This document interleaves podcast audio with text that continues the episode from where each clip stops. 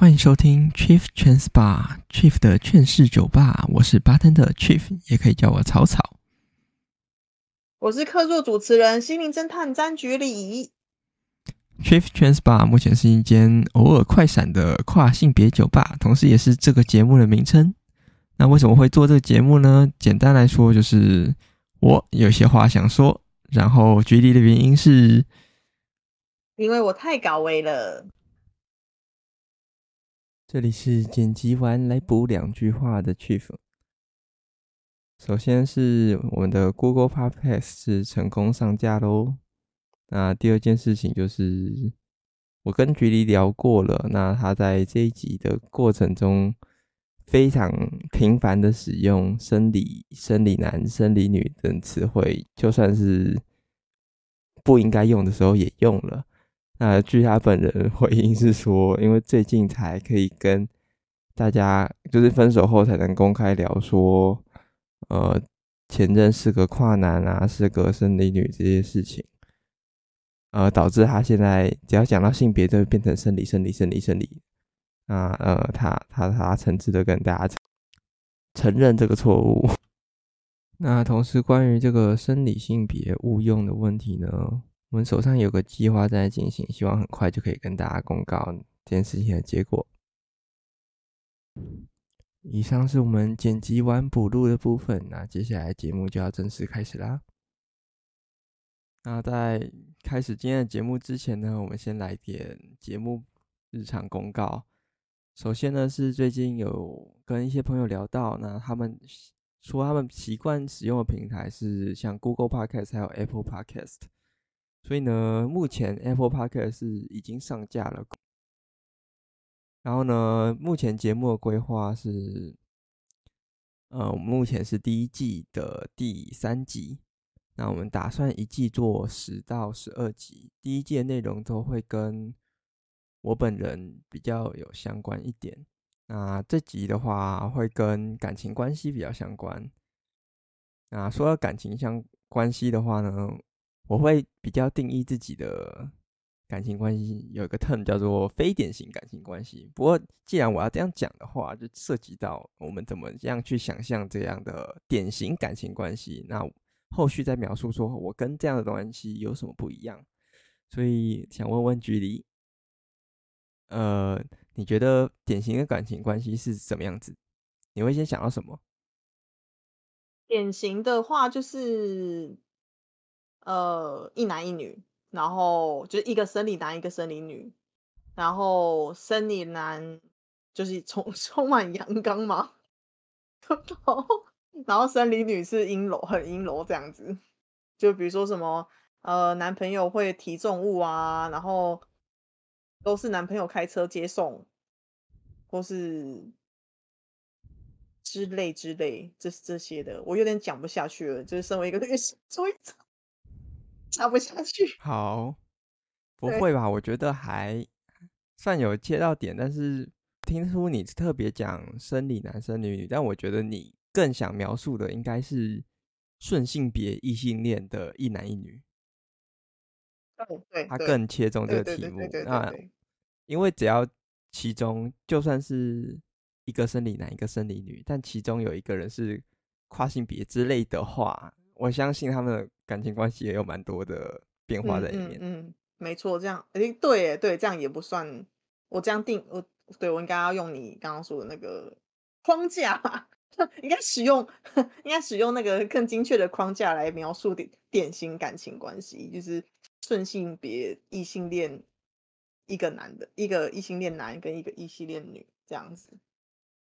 没错。然后可能哦，还有什么女、嗯、女生？比较会煮饭啊，然后，然后，对这种东西超多，家做家事啊，贤惠啊，然后温柔体贴啊，手手很巧啊。然后，在就是讲到这边是好像是那两个人的特质本身，然后在关系内部的话，嗯、虽然现在已经稍微改善了，但是会有那种男性需要比较会赚钱，哦、对。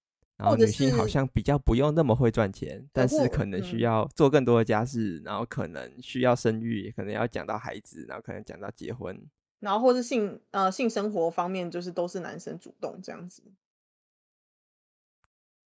对，蛮常出现这样的想象。嗯、对啊。那对于这样的东西，听起来距离刚刚有就是讲不下去的那种不舒服感，嗯、我觉得是就是说这个想法跟你差距太多，所以你有这个你有这样的就是不舒服的感觉。那你要不要先分享你最不舒服的点是什么？我觉得，呃。因为我已经，我觉得我已经尽量，虽然我还是可能相较于你来说，还是接近非典型，哎，还是接近典型。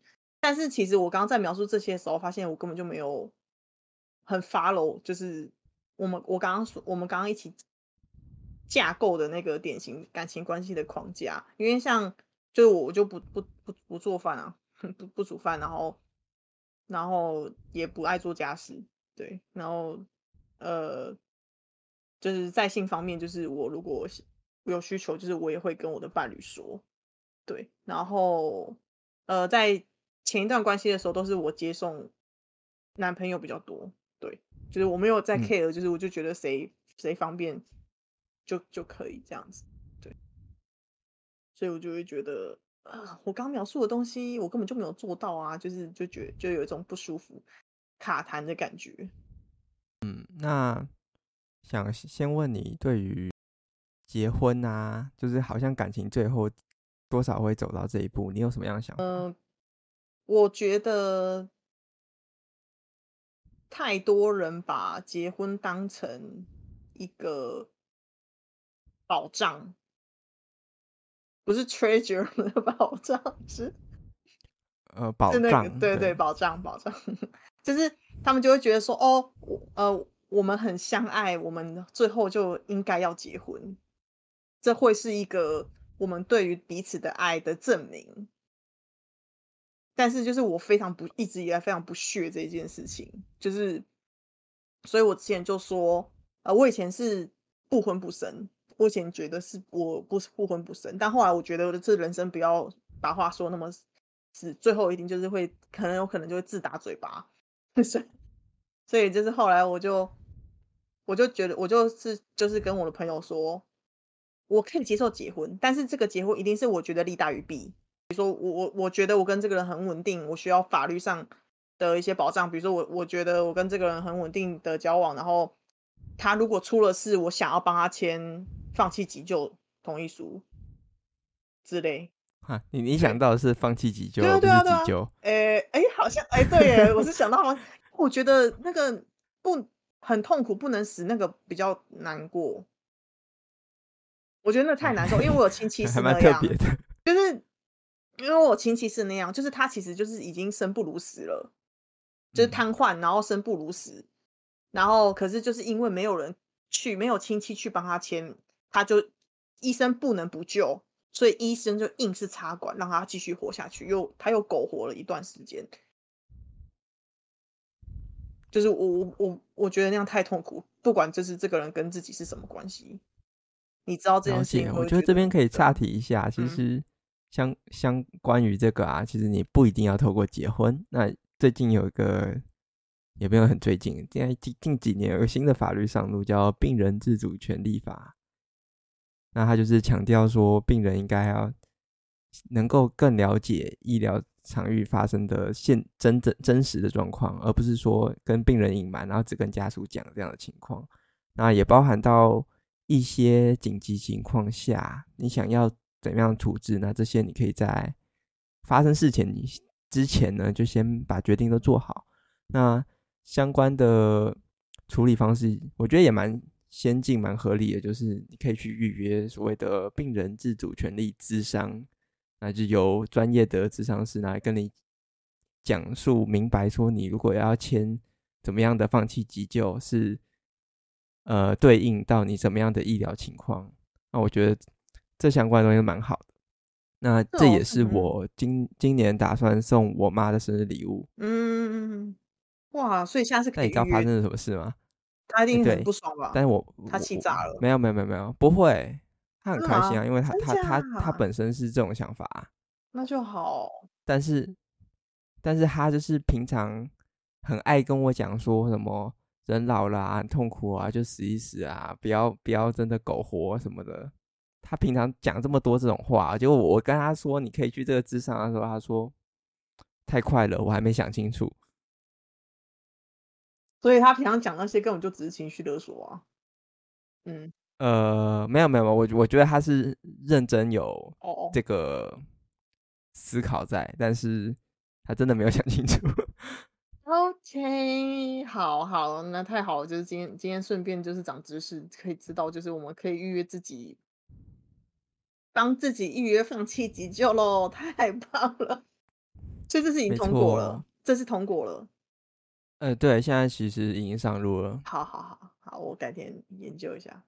好，反正然后也也显露出，就是大家其实会有这样的想法，但可能真的不知道实际怎么做。嗯、然后，或者是你实际要做的时候，你又犹豫了。嗯，那当然，这件事情就是。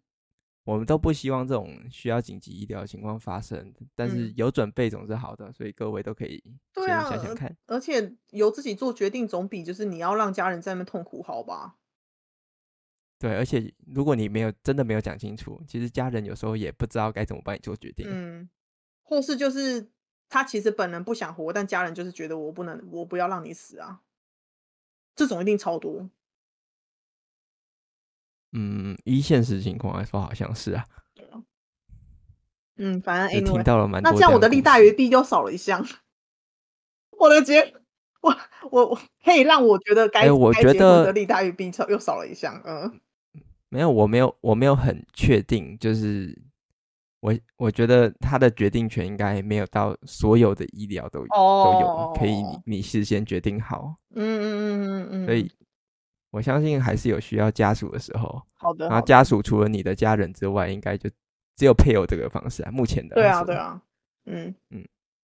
因为毕竟就是伴侣才是呃，好了，也当然就是也也有一些人就是跟跟我不一样，因为我是跟家人没有那么亲，所以那个我如果未来有伴侣的话，我会觉得就是伴侣才会是真的很了解我想比较了解我想要干嘛的人，所以我才会觉得说。呃，可能就是如果有一个稳定的伴侣会，会会觉得可以让对方有这个权利，就是帮我签放弃急救同意书这样子。嗯，对，或是就是有一些法律上的方便。嗯，其实这方面跟我也蛮像的。嗯，对我来说，婚姻主要也是法律上面的方便，然后就是确实婚婚姻这相关的东西也都定在。法律里面，民法里面嘛，或是说同婚专法里面，对，嗯嗯嗯。那对我来说，除了这种急救之外，我觉得有些权利是我可以去透过我的婚姻方式取得的，像很多公司会有婚假，呃，结婚礼金、婚假，嗯、然后有一些些的那种福利是。否，你的配偶及家人。嗯嗯嗯嗯嗯嗯。呃，配偶及直系血亲啊，对，嗯，对，配偶就是家人，没错。哎、欸，对。对啊，所以我的、那我会觉得说，就是我们如果就是有两个人可以共同透过这样的法律文件，然后去获得一些福利，应该也是不错的。所以我我有朋友一直跟我说。就很要好朋友跟我说，我们我们未来可以就是为了请婚假结 结结婚，然后出国玩玩，欸、然后再来离婚。而且我觉得这件事情也非常有趣，就是大家大家都会这样想嘛。那有没有人做呢？有的。然后就是之前的一个应该是台北市市劳工局处理的一个案例哦。是公务员吗？我好像有看，就是、是一个公务员吗？好像不是公务员，因为我看过一个案例是公务员，然后他就好像是跟同同一个人一直离婚又结婚，然后就是得到非常多的家，超疯的。呃，我记得不是公务员，但是情况是一样的。嗯嗯。那那那最终透过了就是诚实信用原则去否决掉他的婚假。嗯，笑死。嗯。那。我觉得这个原则也很有趣，就是他他给法律留了一点弹性，嗯，就是法律上明文就是规定说啊，你就两个人啊，证件带啦，缴多少规费到户政事务所，就是可以登记这样的结婚。嗯，对。但是里面的诚实信用原则是说，啊，你这个结婚就真的是是为了有两个人这样子的结合而结婚，而不是感情上的结合啊，就是而不是说什么我现在为了婚假结婚，然后 因为他是跟同一个人。嗯然后非常频繁的做这件事情，嗯，法官那时候是认为这违反了诚实信用原则，他就不是为了这样的东西去结婚。那除了婚姻之外，其实还蛮多，尤其是异异性恋人特别明显，很爱讲那结婚生子这样子。那不知道举例对于生子有什么看法？我觉得不是很想，就是。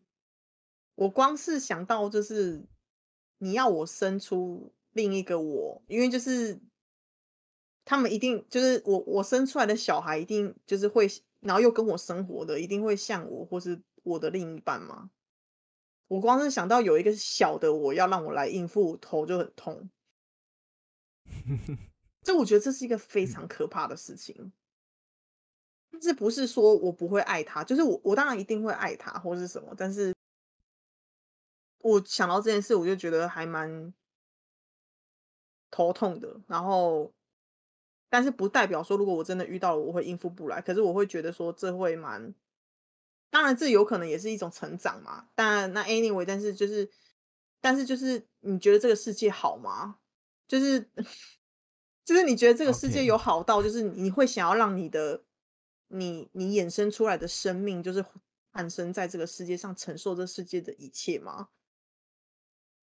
就是很好，到到这边我都还蛮认同的。呃、不过这时候就会牵涉到下一个话题。那如果是领养的话呢？领养的话，跟你长期相处还是会像你啊。就算他本来有原生个性，原本的个性，就是呃，哦、但是但是我是蛮认同领养的，就是都会像你，所以你都会呃，也不是在。但是领养我是蛮认同的，因为我觉得台湾的领养的那个观念太差了，而且领养你可以自己选。你要他多大？就是我要一个国小的，他已经听得懂人话，他有基础的知识了。我要一个国中的 之类的。我是不确定领养有没有什么规则，但是我会觉得领养其实还蛮棒的。就是如果如果你其实是想要跟另一半一起一起共同育养一个小孩的话，其实领养是一个蛮棒的方法。但是就是台湾非常的。不太兴盛啊，我觉得对台湾主要是讲求协同啦。对啊，对啊，嗯，因为我有朋友就是有在孤儿院上班过，呃，他们他说真的就是台湾领养的人非常的少。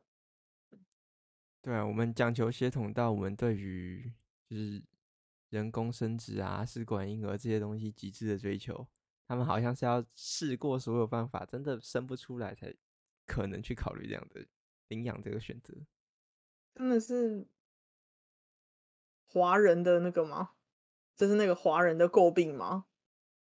还好，我觉得世界各处都还蛮重协同的吗？我不确定，至少我了解的欧洲也是很很重视协同。哦，好好，嗯，好了，反正那是自由的选择。可是我会希望说，就是我个人是可接纳领养的，对，嗯，对。不过我好奇你这种。类似不婚不生的想法是什么时候开始？我不太确定，但蛮早的。然后，而且我还跟我爸，我还跟我爸妈呛明过这件事情，因为我不想要他们对我有期望，所以我可能在可能是大学吧，我猜应该是大学，因为我是大学有脸书之后，我才开始就是接触什么女性主义啊，或是社运或者什么的东西。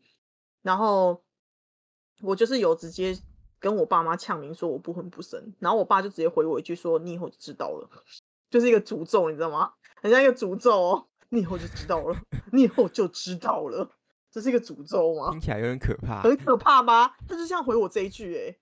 Anyway，反正就是，然后我爸妈就，然后我爸妈好像还真的就以为他们的，他们以为我不婚不生是以为我不谈恋爱的样子，所以后来就是我交了男朋友，oh. 让他知道，然后他们就是有吓到。然后我就觉得蛮好笑的，嗯，就蛮好笑的。就是他们的想象很设限吧，就是应该是交男交男朋友一定是 for 结婚，嗯、然后嗯之后的什么生子之类的。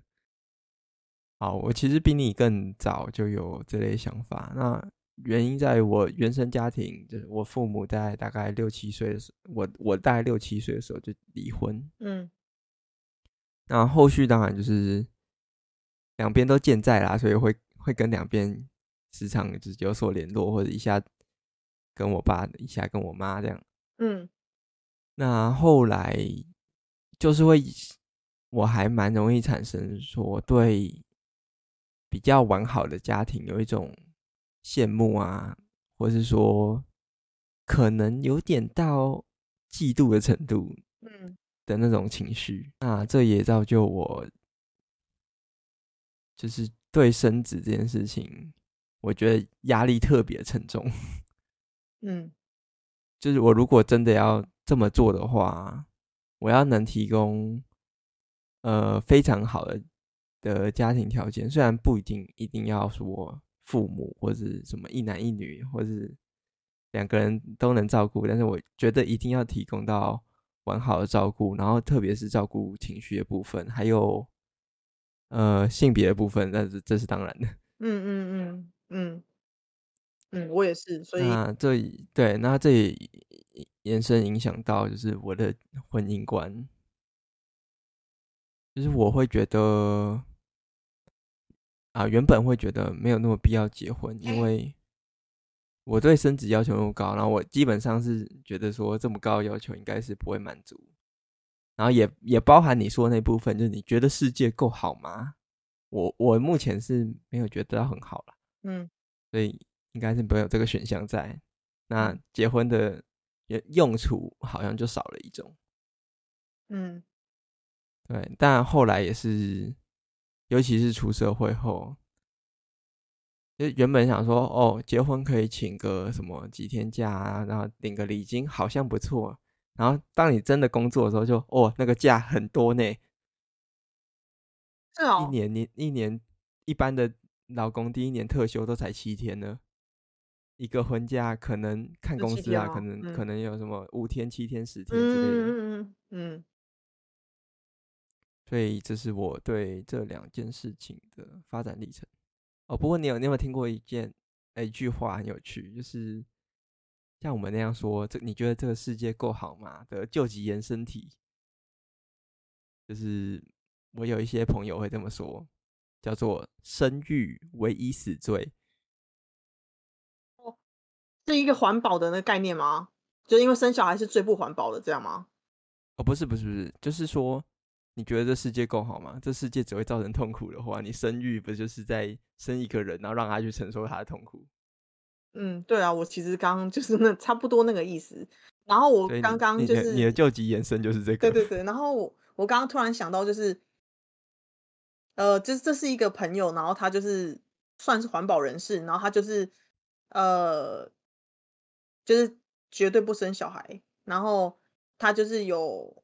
在讲那个站立喜剧，然后 他就是说，呃，他就是有，他是拿来当段子用，但是他就是说生小孩是最不环保，然后其实这也是事实，因为你就是对，这是你你就是。制造了一个人类啊，对啊，你又是你制造这个人类，然后这个人类就会再制造更多的垃圾，不，就是不不是只有你养育这个人类是，呃，我我以前也是比较关心就是环保议题，特别是从。国中那时候吧，我就觉得，就是人类很可恶，所以要尽尽尽力了为其他人类的罪孽，还有包含我自己的 部分努力。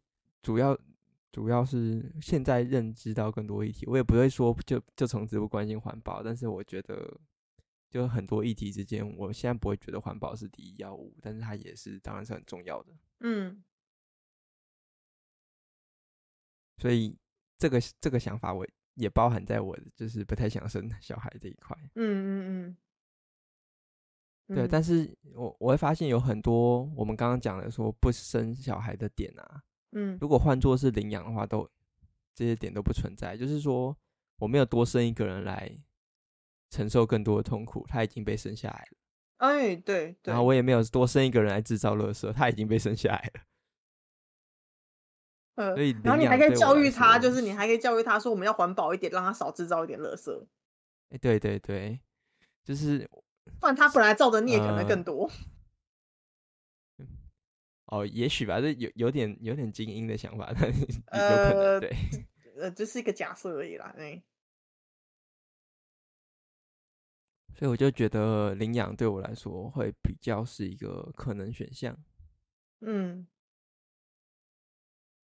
对，但它不会在我主要的我的人生安排或自我实现内，它就是目前为止是一个选项。哦，说到这个很有趣，就是我听完那个生育唯一死罪，然后后来我又跟其他也是做社运的朋友聊天的时候啊，他讲了一句话，就是你看我们在场这些这么多做社运的朋友。然后在他的想象里面，他觉得我们这些都是聪明人，我们应该多生一点，把优良的基因传下去。基这才是基因 聪。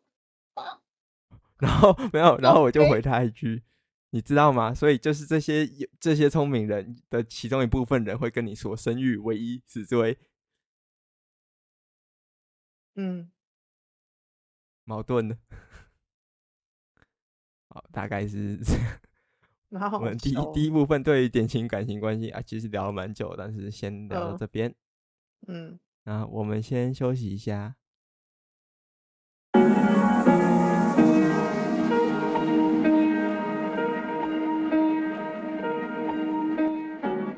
那我们就是一起讨论完我们对于典型关系或是非典型关系的一些。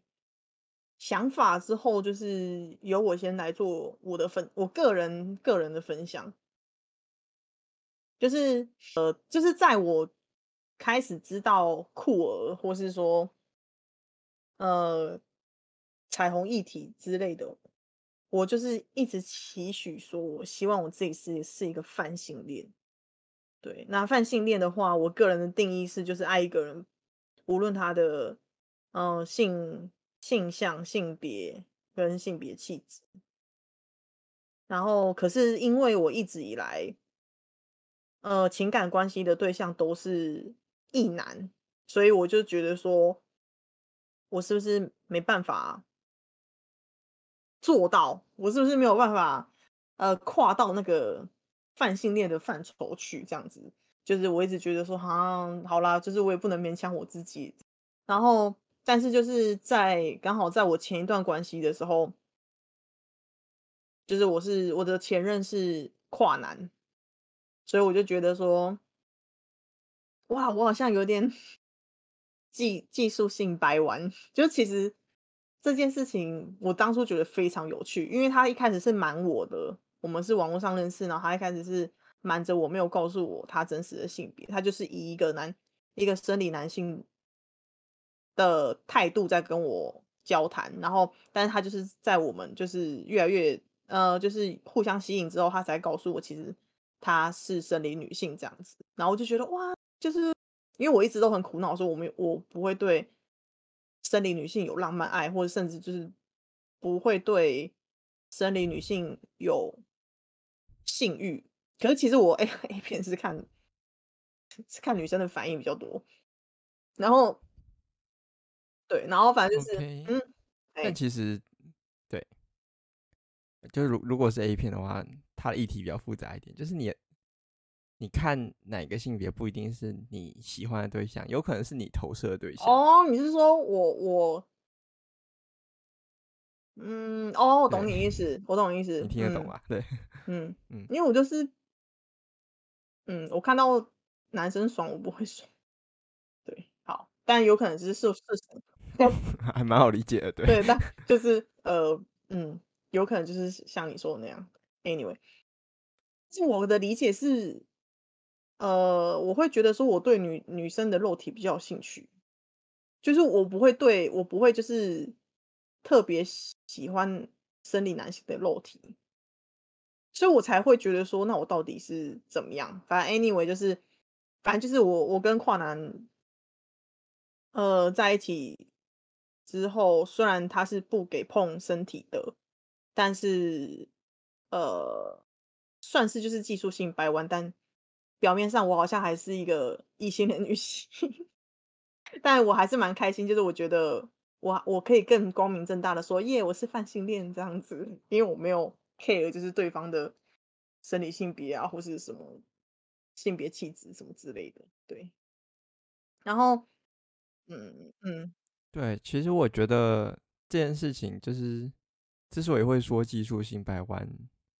也蛮有趣的是，我们到底在谈论说，哦，你是异性恋的时候啊，到底是针对 生理性别还是性别气质？然后，因为你是网络上认识的，所以你势必一开始是文字嘛，然后可能后来有电话，这一些部分都蛮偏向性别气质的。你甚至看不到外观，我是只看到照片。因为他声音其实是听得出来，没有那么。就是我那个时候是有怀疑的，但就是觉得说，哦，他没有说他是女的，所以我就没有问。对，但其实是听得出来的。对，就跟我的声音还是听得出来一样。呜呜，没事。好，我应该补补一句说，呃呃，我的声音是会会被听成男生哦，这样你会好过一点吗？会啊会啊，真的真的。我之前在那个做电话客服的时候，就常就是就是对方会说：“先生你好。”真的真的。哎、欸，我我其实有时候是，我有时候会遇到小姐你好。嗯、呃，不是，没有看到你本人。嗯，就是不是说我刻意在装，嗯、或者说我已经跨出去的时候，对。我要说什么我忘了。嗯，好。哦，然后我还我还过遇过很特别的，嗯、就那种。听起来是诈骗集团啦，哦、但他讲讲没几句就，你听起来很年轻啊，哦，然后我我我那时候就说什么，对、嗯、对我才二十几，然后他大概是觉得没钱骗的，然后说什么哦，我们这个只提供给几岁以上的，然后就挂掉。太白痴了吧，太好笑了吧？为什么会觉得二十几岁没有钱？你不能二十几岁很有钱吗？好了，我我真的没有钱呐，呃、不要怀疑。好了，anyway, 好。然后哦，然后 要分享一下，就是啊，这样这样好像在开那个真有条件哦。就是分享我我我自己目前，哎呀，没关系啊，就反正我担心这样嘛。就是我目前就是对于我的呃理想伴侣条件，可其实我这个东西是我一直有在摸摸索啦。然后其实我是有写一些，嗯，对啊，我觉得他都是很变态。我其实确实是有写一些条件，对，然后可是那个那些东西就是有点太 detail，我就是有点懒得讲。然后哦，但是我可以，我觉得这件这个你条件这件事情，我觉得大家是需要做的，因为我那时候为什么会去做这件事情，是因为大家那个时候呃很夯，那个有个叫做流氓的 YouTuber，然后。说什么？你要去跟拜月老，你应该要列一个十个你对于伴侣的条件。然后他有强调一些事情，他是说、嗯、这些条件，请你自己也要做到。就意思是说，我都我自己可做得到，我也要要求我要得到这样的伴侣，这样子。然后我觉得还蛮有趣的，就是，所以我当初就是，哎、就是有认真列了十个条件。然后我觉得，为什么我会觉得说。需要做件这件事情是事情，是因为我觉得这样子你才会去认真思考，所以你需要怎样的伴侣？跟跟你自对对，这蛮有趣的。嗯、但是我刚刚一开始讲到的是，这不会矛盾吗？就是我第一个条件是要个大，我我要一个大正妹，然后这是一个异性恋男性的开的需求，那还要自己做自己变成一个大正妹吗？嗯可能还是有一些 你懂吗？就是有一些有一些明显是会希望互补的地方。嗯、他应该他不是一个，我忘记那个影片了啦。然后因为我是快转看的，他可能是说有一些可能，比如说你希望对方贴心，然后那你也要是提一个贴心的人，应该是这些啦，这种的。哦，这这我这种特质我也觉得蛮合理的。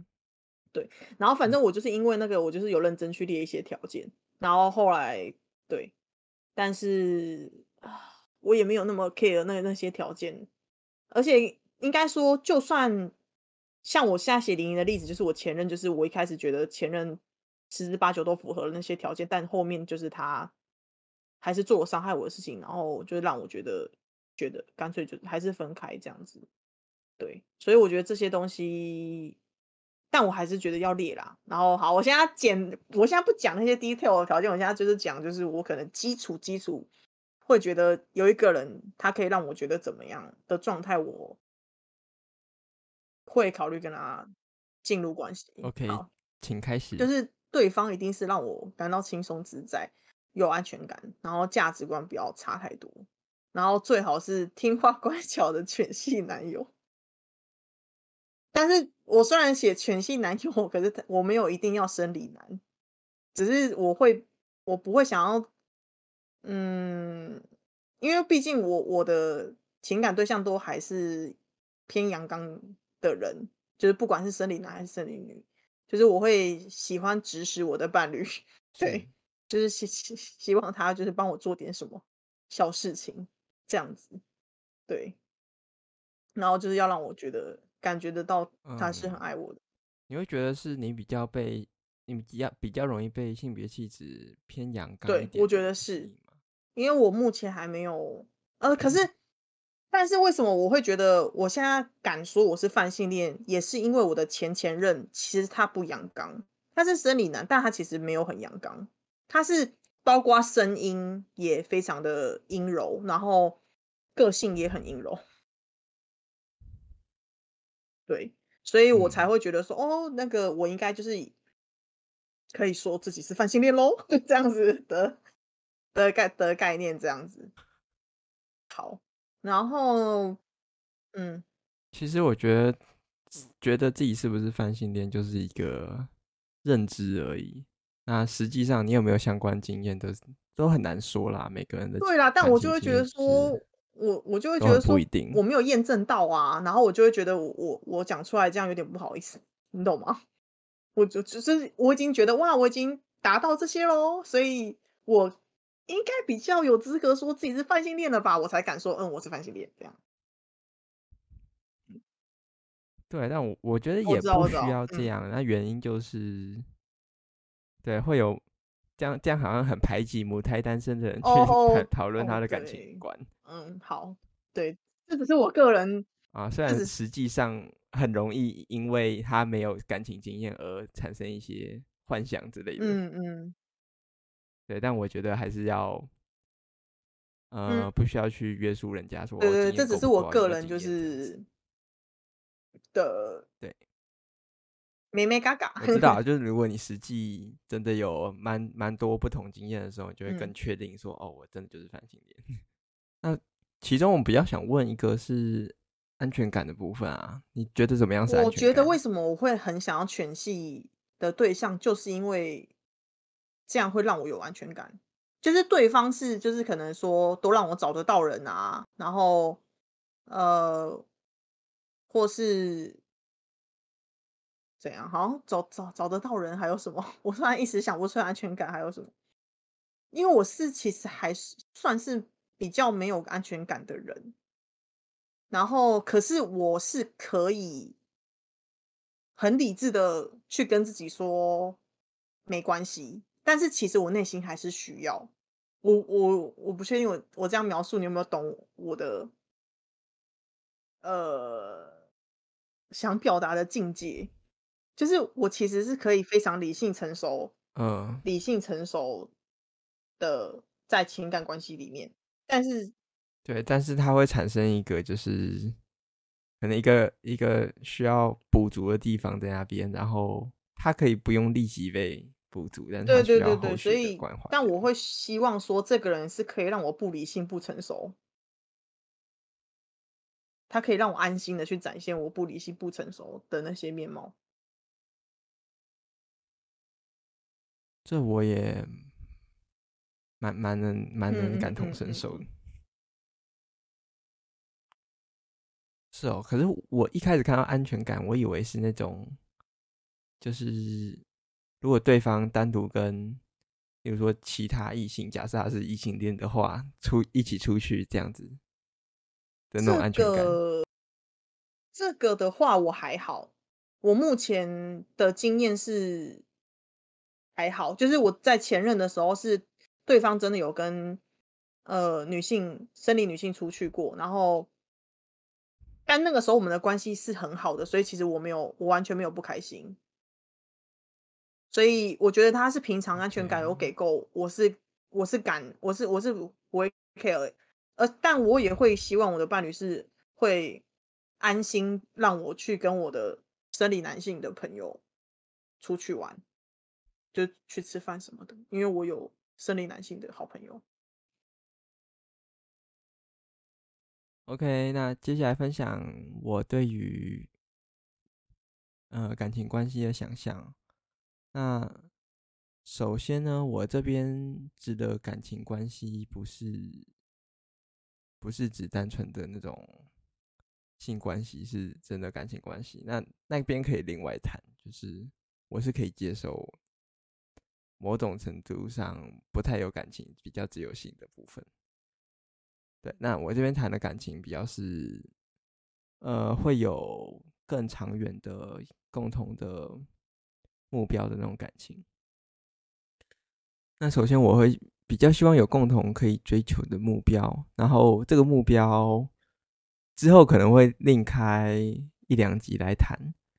那首先讲求的是，呃，这个目标会跟大家想不，或者说世俗规范不太一样，就是不太想追求什么钱啊、成家立业的传统的那种观念在。那比较是我的自我实现。那自我实现就是之后可能会再细谈。那目前最接近我这个是我自我实现的状态，就是一些。参与社运啊，或是社会企业，可能也会对。那很多人会就是把他们的框架套我身上，然后就想说，为什么我是一直想要去追求这些？那尤其是我的家人，那所以，所以我从以前就是希望我的伴侣是理解我这一块。那比较就是因为家人不支持，所以我就希望伴侣支持。嗯那另一块是性别气质上，希望不要是太陷入性别框架中的人。而且我后来发现这一点，不止对于就是感情关系，对于交友，我好像也逐渐有这个倾向在。那我现在的就是女朋友，也就是前几集有出现一下下的马吉，她其实蛮跳脱。就蛮跳脱性别框架部分，嗯、啊，就是不太化妆，然后不受那种一般的气质、礼节、仪态那种约束，然后还不喜欢说什么女生需要被保护的思维，而且在很交往的很前面，他就跟我说，他其实也不重视接送，他不会觉得这是一个什么你身为。那时候对他来说，或是那时候我还没有跨出去，所以可能就是一个男朋友需要的有的义务，他也觉得不觉得是这样子。那这是大概念的想象。然后后面呢，还要再谈到就是，呃，我在前一段感情的时候，其实是没有先没有在交往前就坦白我的性别认同，然后。也是还没跨出去的阶段，所以一般人看起来就是哦，直男啊这样子。那那时候有一段还蛮不开心的关系，那不确定很具体的原因，但有可能是交往后的刚交往的几天，然后就有聊天的过程中，我提到就是我的性别认同仍然有有点在探索，然后可能是个跨性别的状态。然后后面后面有冷战，然后冷战一阵子之后分手。冷战就是因为你坦诚那件事情吗？就是我不确定，因为就冷战。这样很伤哎、欸。啊，对，其他还有，因为因为也还有其他可能嘛，嗯、因为就是才刚开始交往，也不是说很稳定的关系。对，然后还有一个部分是。那时候对方有一些吃醋的表现，嗯、那我觉得特别讨厌这一块。吃醋是针针对就是你跟生理女性靠近吗？啊、对，就是跟其他女性的互动。嗯啊，我特别讨厌这块，除了是，其实我觉得他没有什么道理，嗯，嗯本身没有什么道理，就是你为什么要要约束对方，就是，就是安全感啊。这件事情以外呢，我我本身也蛮多就是女性的朋友这样，诶，在跟马吉交往前，其实他提出就是交往的时候，我是处于一个还蛮不确定的状态。但是我对于感情的观念又有一种说，其实不确定的时候就交往，你才是最能够快速的去理理解说，到底适不适合。啊？我听错什么吗？呃，我觉得就是双方都保持一个试试看的状态，哦、或是其中有一方保持的一个试试看的状态是 OK 的，嗯、只要你有讲清楚。哦所以呢，我那时候就讲清楚，我说哦，那我我们可以试试看这样子，就是也没有说什么哦，我天哪，我超喜欢你，然后什么，我这是一定要跟你交往的那种，嗯，对啊，我觉得我不会去装这件事情啊，嗯，那然后也有聊到说，就是因为我其实就在大概高中的时候有亲身体会过什么叫做一次。喜欢多个对象，感觉，嗯、啊，那当然那时候这个多个对象是每一个都没有交往关系，嗯、所以应该没有什么道德上的疑虑。对，但那那那之后我就有在想说，是不是有什么其他的可能性？然后后来就有了解到一个 term 叫开放式关系。虽然我跟马吉在谈这件事情的时候，我其实很不不了解开放式关系，但我知道。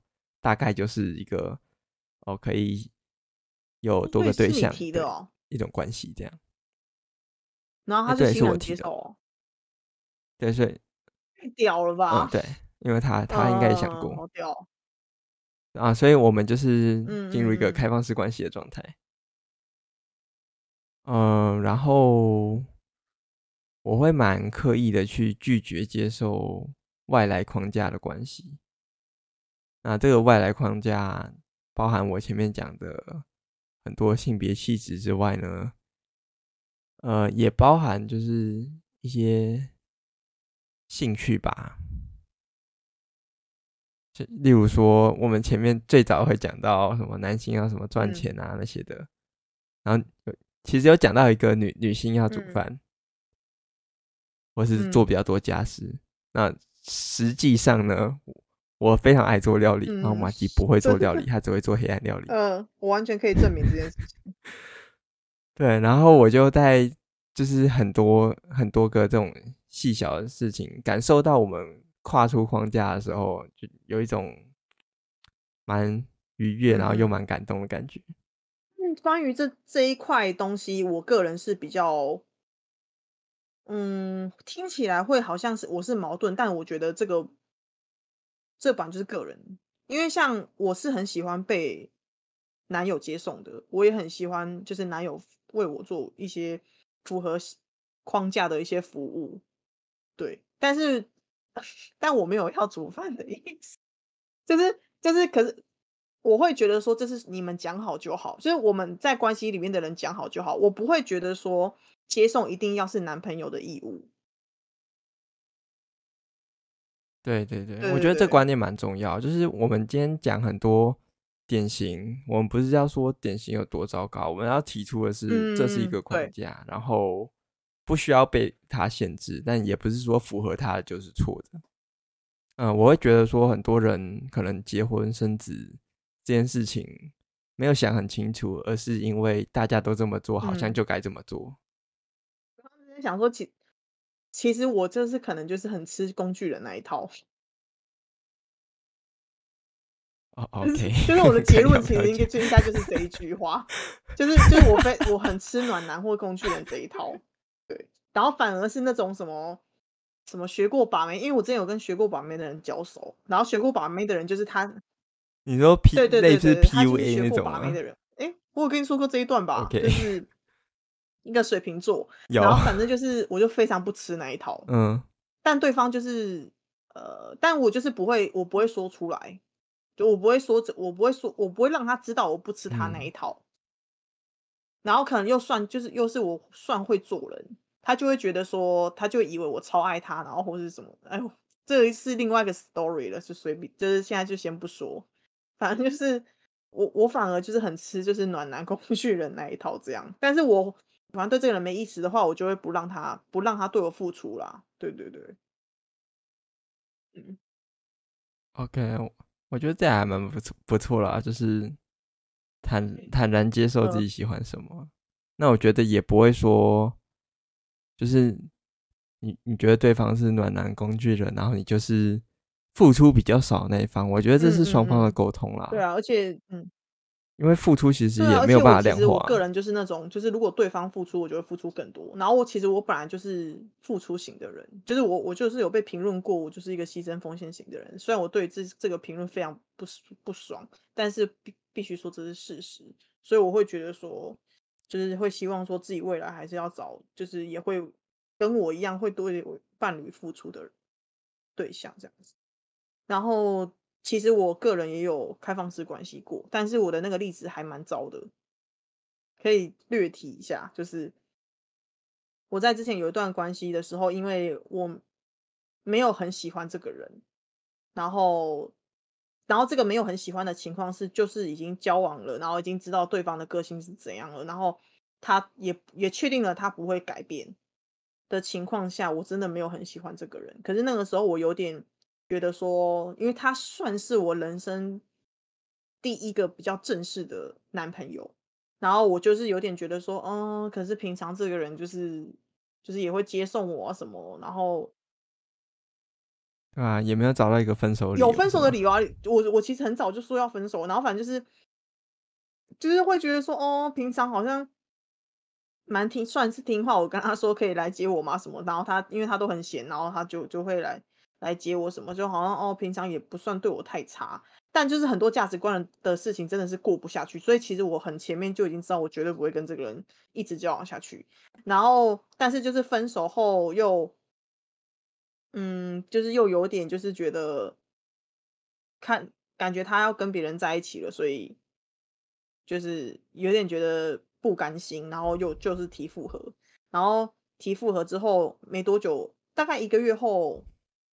又觉得就分手，然后但他就提了开放式关系，他就说：“那我让他就意思就是说他不要他不要真的失去我，他让愿意让我去找别人，Okay. 所以就是提了开放式关系。结果提了开开放式关系之后，他马上去找他前面暧昧的那个，就是在我们分手的那一段期间暧昧的那个女生，然后那个女生居然答应。”就你你会觉得他好像说提开方式是为了你，但其实又又有点为了他自己。他其实就是因为他是一个非常自私的人，他是一个非常利益、非常自私的人，嗯、可以理解。对，然后那他表面是跟我说他放不下我这样子，因为因为他他觉得就是我是我是就是他单身了非常久，可能如果他没有骗我的话，可能有十年。才交到了女朋友，所以他觉得某这程度来说，我拯救了他。然后反正就是真的，他真的说过这种话。然后这不是我胡乱。然后然后反正就是后面那个女生就加入，然后但我非常痛苦，就是我我已经没有那么喜欢这个人，但是我还是非常痛苦。但也是因为这个经验，我才验证了，就是我我没办法开放式关系，因为我会觉得我是会对另一半有占有欲的。那段关系就是。另外一个女的更痛苦，但这反正这详细我就不说，但就是这就是一个很糟糕的例子。那后来就是，呃，也是因为我终于就是毅然决然的断断掉，然后才结束这个开放那个这个关系这样。嗯、然后，但是就是 因为我们这期在讲非典型，就是可以提一下，就是呃，OK，就是我一直很好奇，就是我到底能不能性爱分离，然后我还没有。然后，因为我个人是实践派嘛，我就觉得我想知道，就是你觉得你，我就会觉得说，对对对对对，我就会觉得说，我没有验证到，我不能，我不能说对我就是可以心安分离这样，所以就是，我我觉得你可以持续验证，这没有关系。哦，然后反正就是，是我当初当然认识你的时候，本来是想要找你验证啊，这个也是蛮妙的啊，哦、就是、well、就是，呃，我会觉得很蛮有趣的，因为我们没有 啊。不代表你之后续好，好，好，我们可以 后面再讨论吧。就是那个，我觉得这很有趣，是因为我可以谈论性的朋友，都是我不会想要跟他，我我我都确定不会跟他打炮的朋友。就是如果已经被我归类在朋友的话，这也是蛮有趣的。我觉得你你这你这这一个搞不好可以 开独立一集来讲。就是 就是我我因为我会把。我其实是会把情感情感关系放分的很清楚，就是这一群是可以打炮的人，所以就是就是这一些是我有我有那个呃感爱情爱情的对象，然后我会想跟他们打炮，但是我不会我不会就是把它放到友谊，就是我是把爱情跟友谊分得很清楚的人，可是你是。有打破这件事情的人，就是因为我有认真，我们有认真去讨论，当初是有认真讨论这件事情，但无奈就是那后面就是我有交往对象，我们就是无疾而终。我我我，我突然觉得我我跨出了框架，不止性别，啊、好棒哦！呃，我跨来跨去，然后对，然后哦，但是我其实为什么会讲这一趴，是因为我现在正在验证中，就是我现在因为我单身了，然后我就是有。约会对象，然后，但我们其实还没有很稳固的情感关系，但是应该就是有可能会就是验证到，就是我，就我我已经有一些肉体行为，但是没有到真的性关系这样，呃，性行为，对，然后所以，嗯，我我个人觉得我还没验证到说，哦，对我性爱分离，可是我觉得应该是可以。OK，we'll see。对。啊，其实我还我还有一小段要讲的是关于我的这边的开放式关系。是后来呢，老实说，我就是我虽然提了开放式关系，但我什么也没做，就我我没有去找其他对象，没有去约炮或什么的。啊，反而是马吉那边有，然后曾经有过他，他也另一个对象呢，也有跟我认识，不过后来因为他们一些相处上的问题而分手，然后在。这段过程中，我其实认识到，哦，开放式关系真的蛮困难的。啊，之所以说困难是，就我们以往会想象，就是哦，那大家就是互相都不管啊，都然后就是公，这是一个公开的事实。